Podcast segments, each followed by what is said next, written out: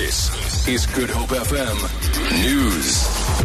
Good morning. The mayor of Boston in the U.S., Martin Walsh, says he hopes the death penalty handed down to Boston Marathon bomber Dzhokhar Tsarnaev will provide a small amount of closure for those affected by the attack.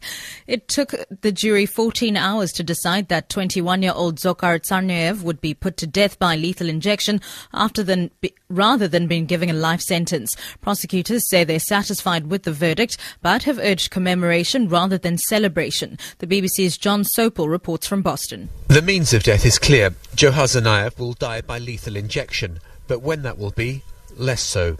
The appeals process could take years to run its course.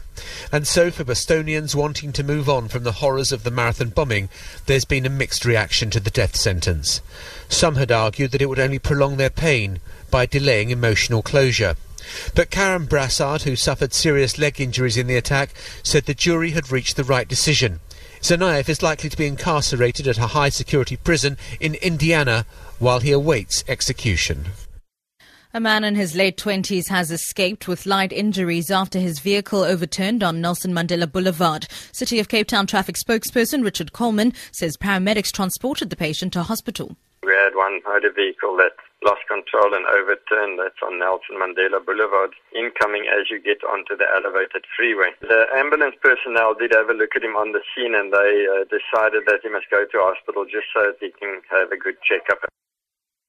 Tourism Minister Derek Hanekom says the new visa requirements are deterring travellers from visiting South Africa and the government is reviewing them. He's told reporters in Cape Town that tourist numbers from all countries requiring visas have dropped without giving figures and says it would be difficult not to conclude that the new visa regulations are having an impact. The Ministry of Home Affairs introduced new travel requirements in May last year with a view of bolstering security and combating child trafficking. The rules include that visitors must apply in person at a visa center for the documents which need to be in English. From June, the country will require that all children travel with a birth certificate that gives full details of their parents.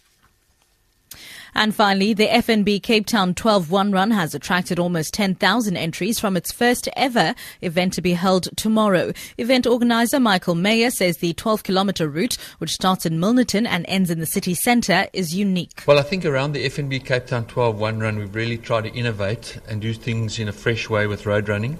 But at the end of the day, we've got close to 10,000 athletes lining up, which is absolutely phenomenal for a first event. All 10,000 runners are lining up with some world-class athletes, which which really adds a spark to the event. For Good Hope FM News, I'm Sibs Matiela.